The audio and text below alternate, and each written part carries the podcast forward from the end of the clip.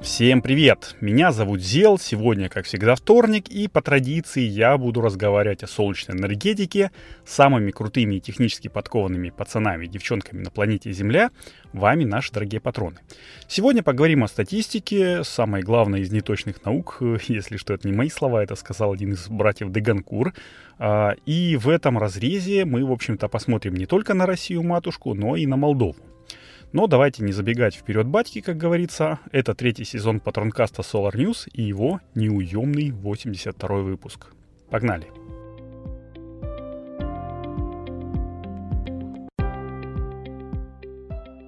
Ну что, вернемся к определениям. Статистика есть наука о том, как не умея мыслить и понимать, заставить делать это цифры. Это опять-таки не я сказал, а российский историк Василий Осип, Осипович Ключевский, ну, между прочим, земляк моего коллеги Николая, а он-то уж точно про статистику знал, ведь он все-таки историк.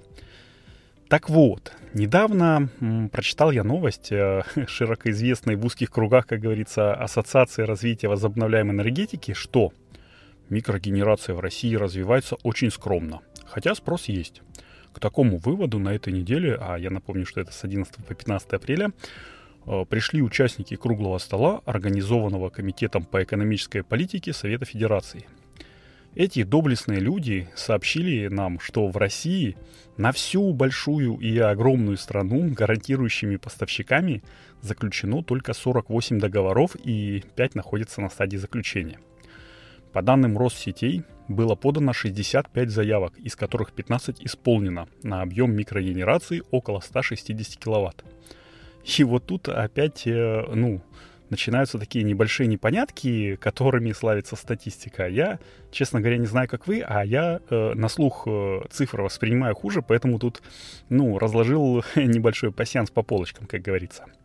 С одной стороны, Россети получили 65 заявок, 15 из них отработали – 160 киловатт разделить на 15 это равно примерно по 10,5 киловатт на каждую заявку, то есть на каждую солнечную электростанцию. Окей, тогда что за 48 договоров, которые заключены и 5, э, которых, э, ну, которые находятся в стадии заключения? Неизвестно. Циферка 48, ну, мне нравится больше, по крайней мере, потому что она в три раза больше 15. И, блин, получается, что 48 умножить на, ну, там, от 10 там, до 15 киловатт, получается, что не более 720 киловатт э, присоединенных мощностей. И это уже более красивая цифра, согласитесь. Хотя не такая красивая, как могла бы быть. Ведь директор РВ Алексей Жихарев сказал, что текущий объем рынка микрогенерации оценивается на уровне от 30 до 40 мегаватт в год – а в перспективе ближайшего десятилетия может вырасти и до 150, ну и более мегаватт. Ну, что я вам могу сказать? Клево, клево, прям золотые горы. Но где же правда, как говорил Фокс Малдер? Я, честно говоря, попросил прокомментировать эту новость подписчиков нашего телеграм-канала Solar News. Э, ну, в телеге, понятное дело. Потому что я знаю, что среди вас э, есть и владельцы СС, и люди, которые профессионально их продают. Но пока еще никто мне не ответил на мою заявочку, но зато ответил Николай Попов. Это SEO компании Volta Energy, которую я уже не раз приводил в пример в Патронкасте. А, он э, лично, э, ну, так сказать, подтвердил, что да, действительно 48 подключений. Но есть одно «но», которое не попало в новости РВ. И это «но» такое, что Скорее всего, ну, сказал Николай, скорее всего, 48 договоров — это только договоры по Россети, материнской, так сказать, компании. А есть же еще и региональные сети, и именно с ними заключается большинство договоров на покупку электроэнергии и, ну, соответственно, на продажу тоже, на, на присоединение. А вот у строителей круглого стола, видимо, либо не копнули слишком глубоко, чтобы добраться до итоговой цифры, либо, ну, в Россетях еще не налажен э, коммуникативный процесс до такой степени, чтобы вертикально интегрированная компания э, имела все цифры на руках. Ну, ведь ну не могли же за два с половиной года наколотить всего от 400 до 720 киловатт. Я напомню, что закон о микрогенерации был подписан 12 декабря 2019 года. Ну, в общем, и тут я немножечко махлюю. Э, статистика, ёпта.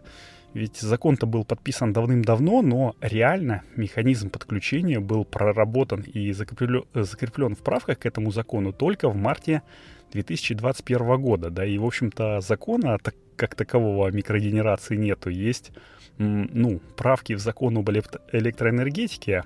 Так что, в общем-то, на все про все у Россетей был только один год. И что я могу сказать? за первый год под, на подключать на пол мегаватта это вовсе и неплохо-то совсем.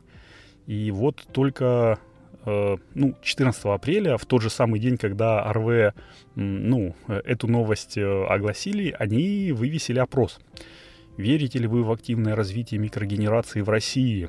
И я честно проголосовал, что хотелось бы верить, но пока э, всем не до этого. Ну, в том разрезе, что сейчас и время, в общем-то, не то, и Э, за нас никто не хочет беспокоиться. Но сейчас, э, немножко разобравшись, э, я, наверное, бы поменял свой выбор на «да», верю, но при условии поддержки государства в субсидировании процентной ставки по кредитам на эти цели. Ну, короче, если государство будет чуть-чуть больше заботиться о частниках, то, в общем, наверное, да.